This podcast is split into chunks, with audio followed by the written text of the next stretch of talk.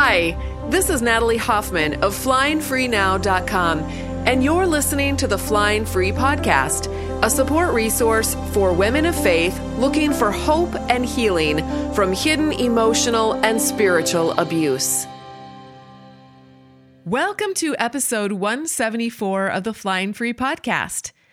I just found out something really amazing this week. I found out that I can access my podcast analytics on Apple Podcasts. I know it's like ridiculous that I didn't know that or never, you know, hadn't discovered that before, right? I've been doing this for three and a half years. Anyways, I finally did. And what I found out is that the, the Flying Free podcast has almost 800,000 downloads, you guys, on Apple Podcasts alone. That doesn't even include other apps like Spotify or Stitcher or Google Podcasts or all those other ones. We have almost 5,000 subscribers on Apple Podcasts and 12,000 listeners. That's amazing. And I hope it helps you realize that you're not alone. I know you might feel alone sitting in your car listening to this podcast, or maybe you're walking in your neighborhood, or doing your laundry, or making dinner, or sitting on your couch watching your babies. But you're not alone. Right now, Across the world, there are thousands of other women just like you, wishing they were seen and understood. And even though we can't connect in person at this point in history, we can connect in spirit and in love. So, thank you for making this podcast possible, for listening, and for being part of the change that we're creating in this world. Much needed change. We actually are getting together in Minnesota on September 29th and 30th for Butterfly Boot Camp. If you're interested in joining us, you can get more information about Butterfly Boot Camp by going to flyingfreesisterhood.com forward slash boot camp. All right, let's listen to, we've got two questions today. So let's listen to the first one. Hello. My question is in regards of um, uh, the differences between a good guy or a normal guy and and an ass. I actually never use that word. Um, uh, one of the things was uh, share responsibilities. For example, doing the dishes. Uh, you do it on Monday, I do it on Tuesday, stuff like that. Things around the house, for example. Um, my my question is do is that a normal in normal relationships? Is that even if the wife stays at home or is pregnant and has maybe small children and stays at home and doesn't go go to work? Or if she maybe works just part-time and the husband works like 10 hours a day and stuff like that even then they share responsibility like that? Or just if they both work out outside the home or have maybe uh, inside of the house a business, but they both work full time jobs? Okay, I don't really think there's any right or wrong answer to this question. Um, she, uh, the listener that sent this question in was asking if I'm understanding correctly, like what does a normal, healthy relationship look like? Do they share responsibilities? Every marriage is going to look different depending on the two partners that are involved and depending on what they've agreed on. All right. I believe that marriage is a partnership. So the two people sit down together, they look at their workload and they decide, you know, who's going to do what. Okay. Some things might be understood, you know, which I'll get to in a minute. But you know, and uh, so in one marriage, a couple may have decided that they're going to share some of the home life responsibilities based on how much they're at home. So, for example, in my prior marriage, my ex husband was actually really good about taking initiative, and his contribution to our home was that he took care of the car maintenance, he took care of the lawn, he shoveled the snow, he took care of all of the home repairs. He was kind of a fix it guy, he was really good at that. And so I never had to worry about any of those things. Now, he worked full time outside of the home, but then he also shouldered these other responsibilities. And we just fell into this. It just worked out that way and it worked great for us. All right. This was maybe part of our marriage that was functioning actually really, really well. I was home full time, so I gladly took on the responsibilities for taking care of the home that I was in. I cleaned the house, I grocery shopped, I did the meal planning, and I made the meals. Now, eventually, I had nine kids, I had a home based business, and I homeschooled. So I was working really hard, but I was in on all of that. I, I wanted to do all of those things. I was doing what I wanted to do. Okay. Those, that was my choice. And as my kids got older, of course, they were given weekly chores to help as well. And I did less and less cleaning because they did their chores. Right. But I was the home manager. And so, again, that part of our marriage ran very smoothly. Now, in my current marriage, we both work full time. I work full time from home. Um, and my husband work, works full time outside of the home, but sometimes he actually works from home as well. But when I'm at work at home, I'm working. I'm not house cleaning. Now, for a while, I paid a house cleaner, but now I've got two teenage girls and they actually asked me if they could do the work and get paid for it. So I let them clean the house and then I pay them. But I just don't have time anymore to clean my house because of my job. But if I wasn't working, then the way that I would contribute is that I would clean the house. I, I wouldn't have, I wouldn't be making money to pay a house cleaner for it. So I would just clean it myself. Not that really big of a deal. I don't, I, in, in my personal opinion. But anyway, um, my husband, Tom, he takes care of the lawn and, you know, stuff like that. But he's not a fix it guy, fix it up, fix it upper guy. He's not a repair guy um, and he doesn't want to be. So we have we just hire repair services when we need something fixed. All right. Now I still make all the meals, but we do more probably do more takeout. I mean, definitely do more takeout than we did when I was in my prior marriage and with and my kids were all at home. Um, and and I also have a repertoire of like quicker meals that I make. All right. But like if I go on a business trip, which I do quite often, um, Tom I don't ever have to, like, I never have, I never think, oh, I should make sure that I've got the meals in the freezer and make sure that everyone's okay. I just leave. And when I get home, Tom has taken care of the kids. He's fed the kids, usually with restaurant food, but it's fine. He's fed the kids and the house is clean. Tom takes care of things because he's an adult. All right. He's not like a whiny toddler man. Now, how you make it work in your home is up to you, but here's what I do not believe in anymore. I do not believe it is healthy to put every person in a box and have these so called, and I put this in quotes, Christian rules about roles and who does what and when based on body parts, for example. Like, okay, I mean, like women have to cook. I'm sorry, but I know men who love to cook and they are the cookers in the family. So it's ridiculous to say that everyone is the same. We're not cookies, people. We are living souls. Everyone is wired differently and gifted differently. Another example like if the snow has to be shoveled, the man has to do it. What if the woman wants the exercise and she's a beast when it comes to weightlifting and running? I mean, what if she enjoys being outside? We're going to tell her that she can't because she doesn't have something hanging between her legs? Now, if you believe that you're doing a disproportionate amount of work, then have that conversation with your partner. For example, if you just had a baby and you're sleep deprived and you need some assistance with cooking or cleaning, then ask for that help. If you have a good guy, if you're married to a healthy, decent human being, he will gladly help you. If you're married to a really amazing guy, he will not, you won't even have to ask him. He'll just like get a clue and do it on his own. But you know, some guys don't have a clue, so you have to ask them. So ask them. If he petulantly whines about how you're not recovering quickly enough and he just can't hack it, then I'm sorry, but you're married to a lazy asshole and I feel sorry for you. Join Flying Free where you can where we can love on you and support you and help you unhook from this toddler man drama because that Shinola is about him, not you.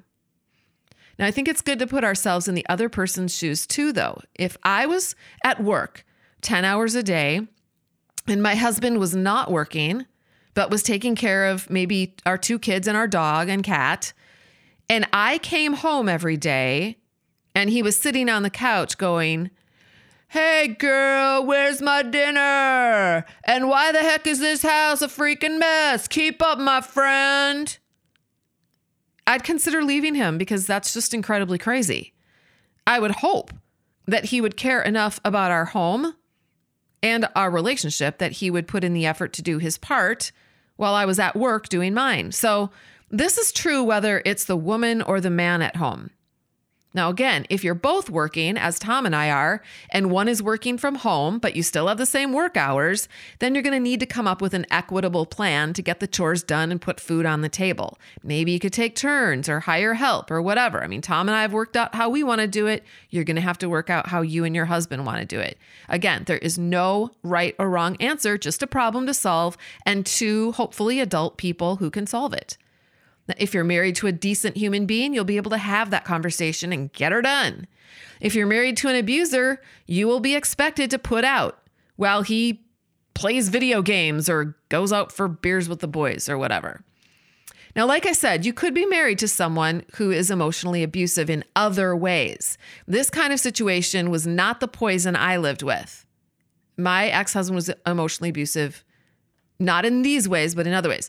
But there are various kinds of emotional abuse poison. So don't think that just because your man brings home a paycheck and mows the lawn, that you're good to go or that he that automatically makes him a safe, respectful, emotionally healthy man. It doesn't. Those are good things, but those, those aren't the only things.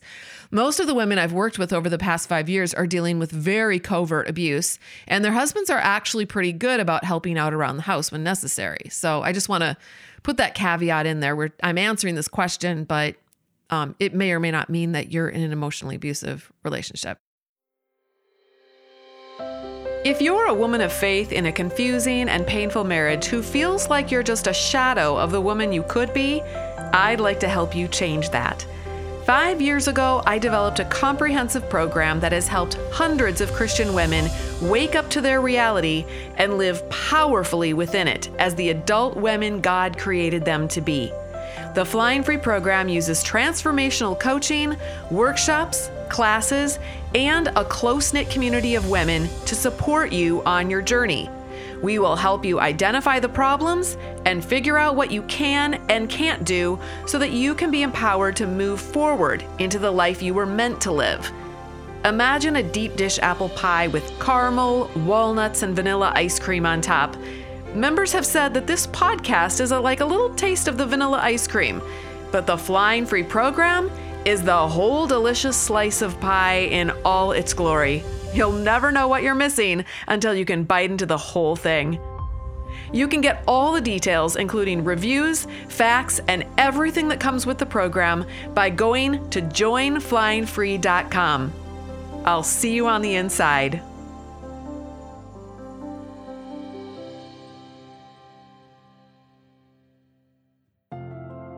I started the sisterhood program in, in December 2021 Three months later, I'm still stuck. I'm still in my destructive marriage.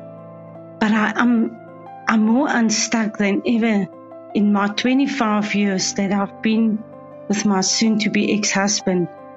Natalie just has a way to explain and encourage and edify me as, as a woman in a destructive marriage. After three months, I'm no longer a victim, but I'm living in victory each and every day, despite the same circumstances. She has really showed me that divorce is okay, that it is a way for me to, to be set free and to fly free. And yes, even though the process is daunting, it's emotional, and it takes a lot out of me, I still know that it will be worth all of it, all the tears, everything that I need to go through, all the emotions. Thank you, Natalie and team. I truly appreciate the fact that you are there for me. Even though I'm in South Africa and I'm not even in the same country, I still get encouraged. I still am able to be part of a of a sisterhood. It just overflows with love and encouragement. I truly appreciate you. That is amazing. I just, I have received some really incredible feedback and reviews from people over the last few weeks and I'm so grateful and I'm so grateful to be able to share your uh, another a person's actual voice so we can hear the emotion in their voice and we can hear the hope that they have now. And um, you know, if you're someone who's been listening to this podcast and you want to you can you can actually leave use your voice and leave a review. You can either do it on Apple i uh, Apple Podcasts right there in the app. Or you can also, if you go to um, flyingfreenow.com forward slash 174, which is the this episode, there's a place where you can actually leave a voice message, just like this um, woman did, and you can leave a question if you want and ask a question, or you can leave a review. If you are part of the Flying Free Sisterhood, you can leave a review about that. Or if you're part of Flying Higher, or if you just want to leave a review about this podcast and how this podcast has changed your life or, or helped you in some way, the rest of us want to hear that. We want to hear from you. So feel free to do that. You can be anonymous. You do not have to say your name and no one can will ever know who you are. All right? I don't even know who you are unless you leave your email and you don't you're not required to leave an email to leave a review. So all right, we have another question and so let's let's listen to that. Hello, I just finished listening to If I Leave My Abusive Marriage, Am I Giving Up on the Power of God to Change My Husband?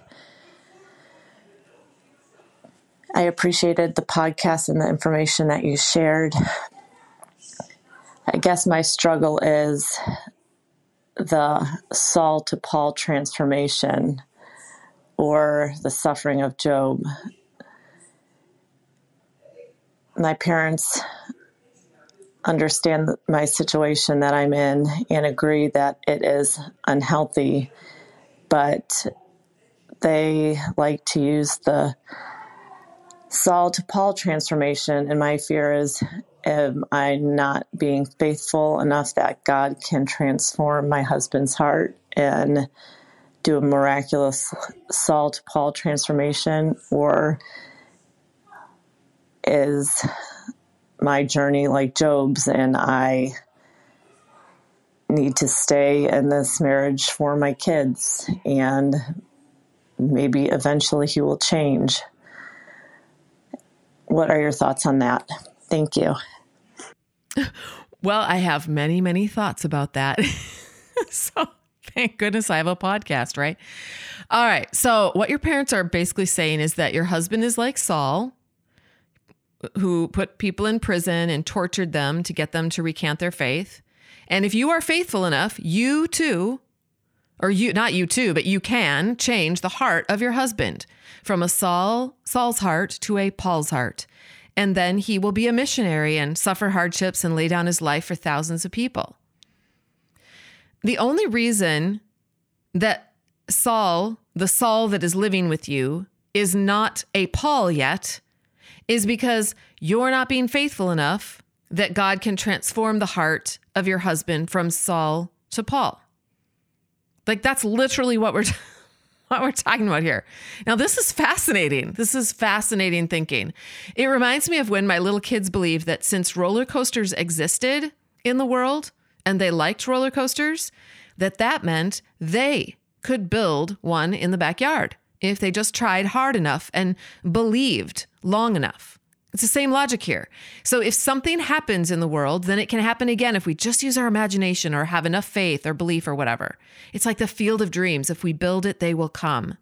That's great script writing for a movie, but it's not really rooted in reality or even how God set up the world and humans to operate. Another way of looking at this or saying this is that if God can change people, therefore he will. But really? If that were true, then we'd be living in a world full of people like Paul, right? I mean, if God can change your husband, why can't he change Putin? Why can't he change all the pedophiles and abusers and murderers? Maybe we just don't have faith enough. If you look around you, or if you even look at any snapshot in history, you will notice that we are not living in a world full of people like Paul. We are living in a world full of naughty people. That argument is so not rooted in anything remotely resembling reality. Plus, it presumes that God is like the Greek and Roman gods who petulantly control the affairs of men with threats and rewards. Those gods were created in the image of the imaginations of the men who created them. The creator God isn't like us. He's not a control freak who gets off on making people do what he wants them to do. He gives humans free choice, autonomy, personal responsibility. This means he doesn't force anyone to do anything, and he did not force Saul to convert. He invited Saul, but then the other half of that is that Saul accepted. Now, that doesn't mean that your husband will do that or that even that most people will, right? God invites, but some people don't accept. So, notice how your parents, how they're pressuring you to stay with your abuser. Notice how they're showing up in the world. They're showing up like the God they worship. It's just natural. We do. That's what humans do. Their God can, is very controlling of people. He forces people to change. He picks and chooses who he wants to change. And then we're just at the whims of this petulant God. And we really have no control or choice in the matter at all, except that we are supposed to then, you know, he's whipping us into having enough faith so that it's so weird. It's like you can't have your cake and eat it too. It's like God is God can only God's the only one who can change people, but you also have to be a good wife or else they won't change. Like that doesn't make any sense. You can't have it both ways. So your parents want to control you and force you to do what they want you to do instead of just holding space for you with love and respect. But they really, honestly, they can't help it because that's the God they worship. They're just being consistent with their religion. Now, Saul did change, but again, it was because he was confronted for his sin and repented of it. Okay? The Holy Spirit convicts, but there's another half to that equation repentance. And God doesn't force people to repent. Again, if He did, we would not have war. We would have peace on earth, goodwill toward men. And we just don't see that in reality. Uh, the other thing to note is that Saul's transformation happened from inside of himself. It didn't happen because of any anybody else. Nobody else's faithfulness contributed to Saul's conversion. That was between Saul and God. So when your parents are putting pressure on you to be a catalyst for your husband's change, as if somehow your faithfulness has some magical is a magical potion to change your abuser into into another human being, Paul to a or Saul to a Paul, then that's actually a, an abusive way of looking at it, an abusive way of treating another person. Because they're what they're doing is they are placing responsibility where it does not belong. They are trying to meddle and control someone else's life. Nobody is responsible for another adult person's behavior. We are responsible to God for our own behavior and our own choices. And He gives people free choice. He is not Zeus. so, what about Job? Let's talk about Job. Maybe you're called to suffer like Job. Let's compare the Job story with a woman living in, a, in an abusive marriage.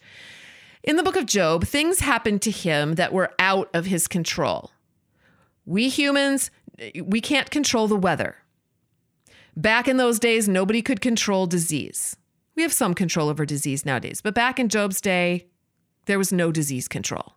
There was no CDC. We can't prevent death. It comes for everybody.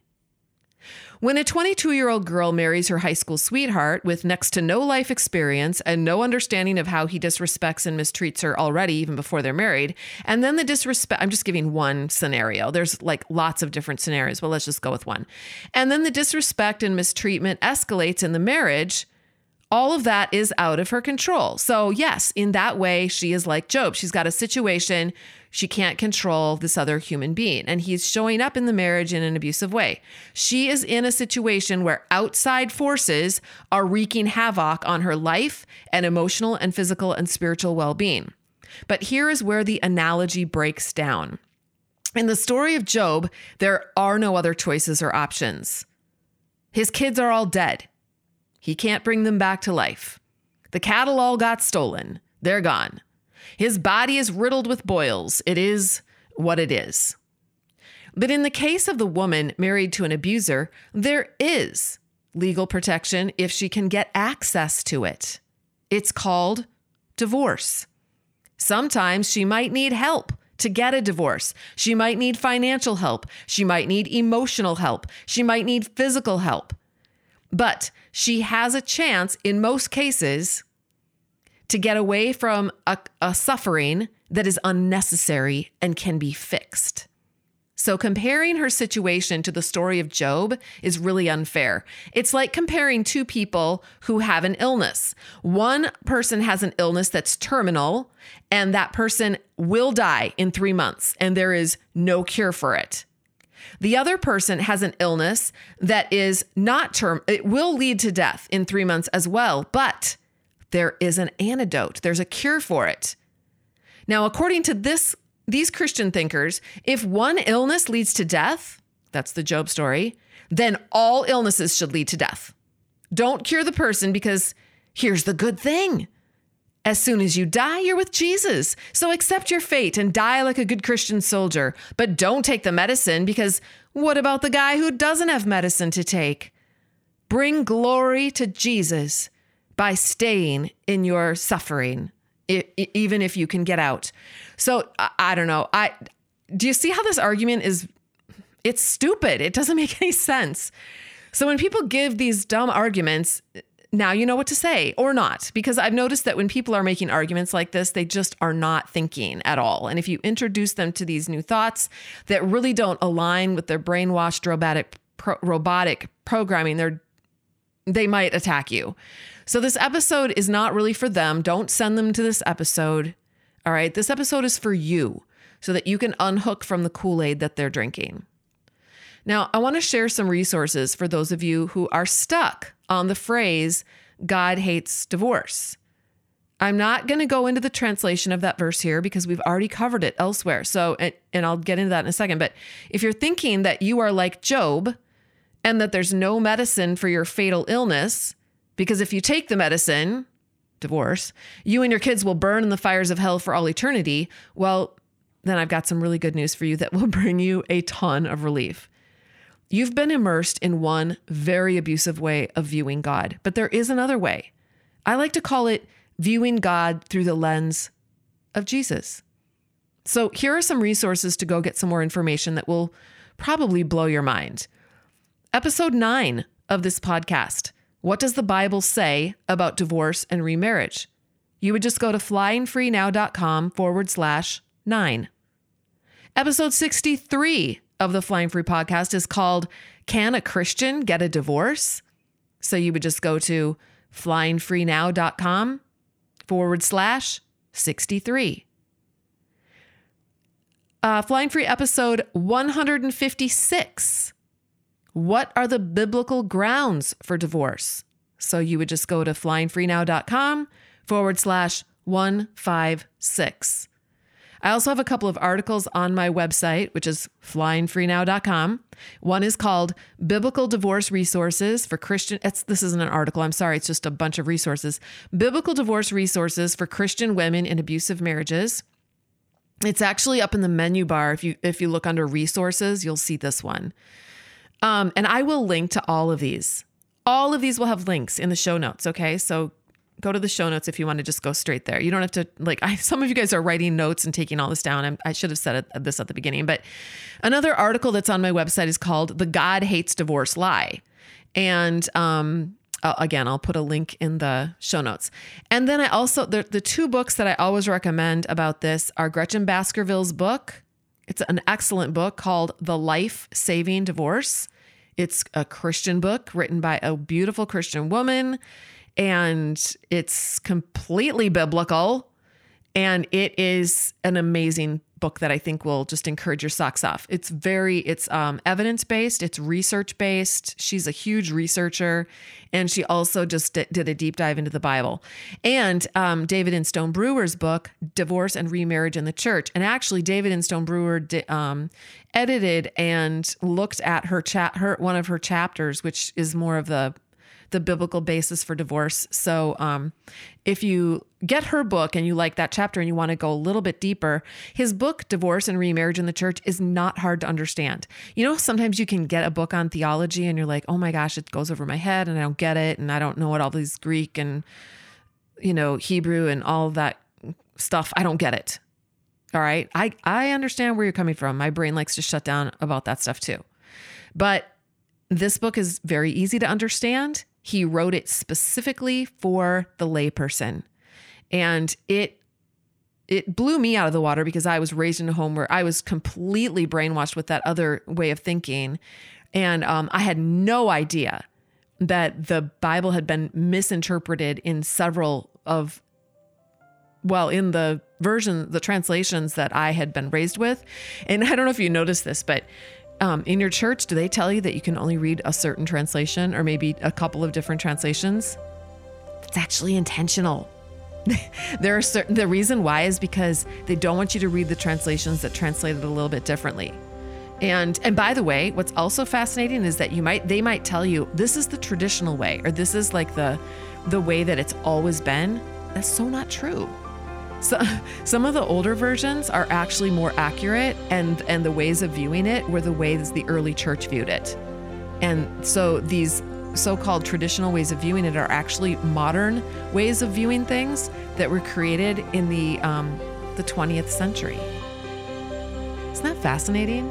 Anyway, there, there's a whole world out there to learn about, and um, I invite you to keep learning. So that's all I have for you for today. Until next time, fly free.